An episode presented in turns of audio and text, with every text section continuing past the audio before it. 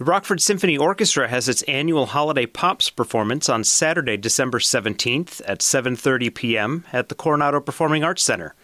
This is Matt Gushel, Patron Services Coordinator here at the Rockford Symphony Orchestra. We've finished our music director finalist concerts and will be announcing who has been selected as the RSO's next music director in January. For the remaining concerts this season, we will be featuring guest conductors that have been carefully chosen by our Artistic Advisory Committee. Today I'm delighted to be talking with Kevin Jensen, who will be conducting our Holiday Pops program this year. I know Kevin from our work together at the Rockford Wind Ensemble and Starlight Theater, but I'd like to ask Kevin to tell our listeners about himself and his professional accomplishments. Thank you. Hi, Matt. Hi. Thanks for having me. Um, I'm a hometown boy. I, I grew up in uh, the Rockford area. I uh, graduated from Harlem High School, went away, got a degree in music, taught in a couple other communities, and then at some point I got a chance to come home literally and was the last 27 years of my career I was the band director at Harlem High School. Very cool. And, it was. And you've uh, you've retired recently and I don't recently. It's um, I think this is my eighth year since since leaving Harlem. Well, it seems recently. It me. does. I think that's because two years we all just sat home and the world was retired. I don't don't know if we count those, but yeah, it seems recent. Yeah, and uh, what what have you been doing since then? Um, well, the Rockford Wind Ensemble, as you said, has been a big part of uh, of my artistic endeavors. I just stepped away from that podium, although still have a chance to play with the group. Uh, that group just finished their Christmas concert um, this last week with their with the new director Ken Goodman. Um, so playing in that group the last couple years, I've gotten back on stage and did some things at Starlight Theater, and kids are in town. I have grandkids, and never usually run out of things to do on a day. And I know uh, in the wind ensemble we've played some compositions of yours. You do a lot of composing as well as directing and playing. I, I do. I always have. I never set out to be. I guess any one of those things. I always had like a real um, diverse attention span, and so I I find out that you can get a lot of. Uh, forgiveness because people like you know for a conductor that guy's a really good composer or for for a composer he he sings pretty well or you know for all those kinds of things. So I don't know that you hear the term jack of all trades and master of none. I just um, I have a lot of things I've been interested in and I think I started writing and arranging way back in high school never quit. Very very cool. Uh, so let's talk about the holiday pops program. Uh, tell us about what you've selected for this year's uh, program and, and why? You know, um, what we've selected is a program that we're trying to press the buttons that you want to on a holiday program. You know, people get dressed up, it's winter, and they go out in the cold and they leave their home. And I think we all do this for a couple of reasons. We want to make memories, and we want to have our our spirits lifted and our hearts warmed, and we want to experience the music and the traditions um, of the holiday season. And they want to hear the the amazing Rockford Symphony Orchestra in the you know and, and, sit and soak up the the atmosphere at the Coronado Theater. So programming is really easy. You just have to um, make sure you, if you understand why we're all doing this, then you just pick things that that push the right buttons and and um, and fulfill those you know check those boxes. But you and, want to know specifics? Sure. Okay. Yeah. Tell us about some of the some of the pieces on the program. Well, some of them are the traditional ones that you kind of have to have. We're doing Sleigh Ride is on the program. We're doing um, Leroy Anderson's Festival of uh, Christmas uh, famous medley. Um, the Nielsen Chorale is going to join the orchestra in singing uh, "Do You Hear What I Hear?" And then there's some probably lesser known things too, but I think the audience is going to be delighted. One of the pieces I'm really excited about sharing with the orchestra and with the audience is entitled A Festival of Alfred Burt Carols. Um, Alfred Burt was an American composer um, who wrote music. His father was a was a, a, minister and had the tradition of writing a, small, a short verse for the family Christmas cards. It would go to the parishioners and to the family, just 50, 60 people. And after his son um, Alfred graduated from University of Michigan with a degree in music. His dad asked him to set one of the verses to music and include it, write the music out, include it in his Christmas card. So in 1942, their partnership was born. He uh, he wrote the music to the Christmas card, And they did that every year. The family Christmas card would be a, a new, just little short carol, something that would fit in on the back of a Christmas card. Um, a few years later, about five years into that, his father died, and he decided to continue that tradition in his father's honor. And the verses began being written by their church organist, and they continued that. There were 12 Christmas cards altogether, and shortly after the 12th one was sent out, he wasn't feeling well. Um, he went to the doctor and found out that he had terminal cancer shortly after he learned that he was sick, um, he also learned that there was a plan to record these. Uh, make a professional recording, but there weren't enough. There was only 12, and they wanted 16. So he was rushing to to finish some more. He finished three. He, he intended to do um, four. He finished three. Two days after he finished his third new carol, he passed away, and that was the last Christmas card as well. So he um, passed away without any of these little treasures ever being recorded or ever being heard really outside of his, his family group.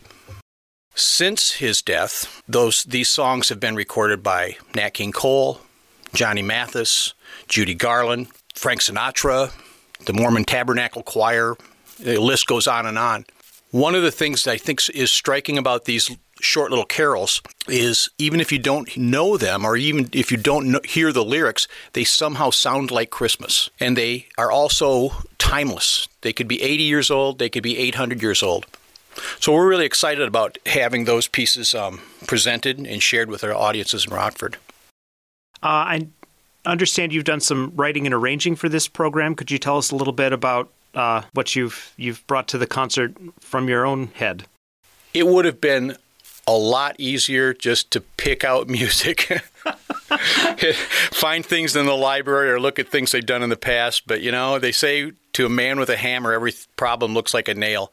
So I've, you know, we, we had enough time. Um, en- enough lead time knowing into it, and I, I, kept thinking about things. Well, I'd like to do this, I'd like to do this, and whenever we could, um, if we were able to clear the rights or it was appropriate, um, yeah, I I did quite a bit of arranging. I think I started in the summer, and I've been working, you know, right up to the time it's we're done now because the musicians have their music, and we're in preparations for the concert. Uh, so, what are what are a couple of those pieces that you've actually done your own work on? Well, one of the pieces is a is an original, something that I wrote, and I actually wrote it. I don't know, like 1984 was when it was first published. I think I wrote it um, with the intention that it would be uh, a song for Amy Grant, the popular and the contemporary Christian singer.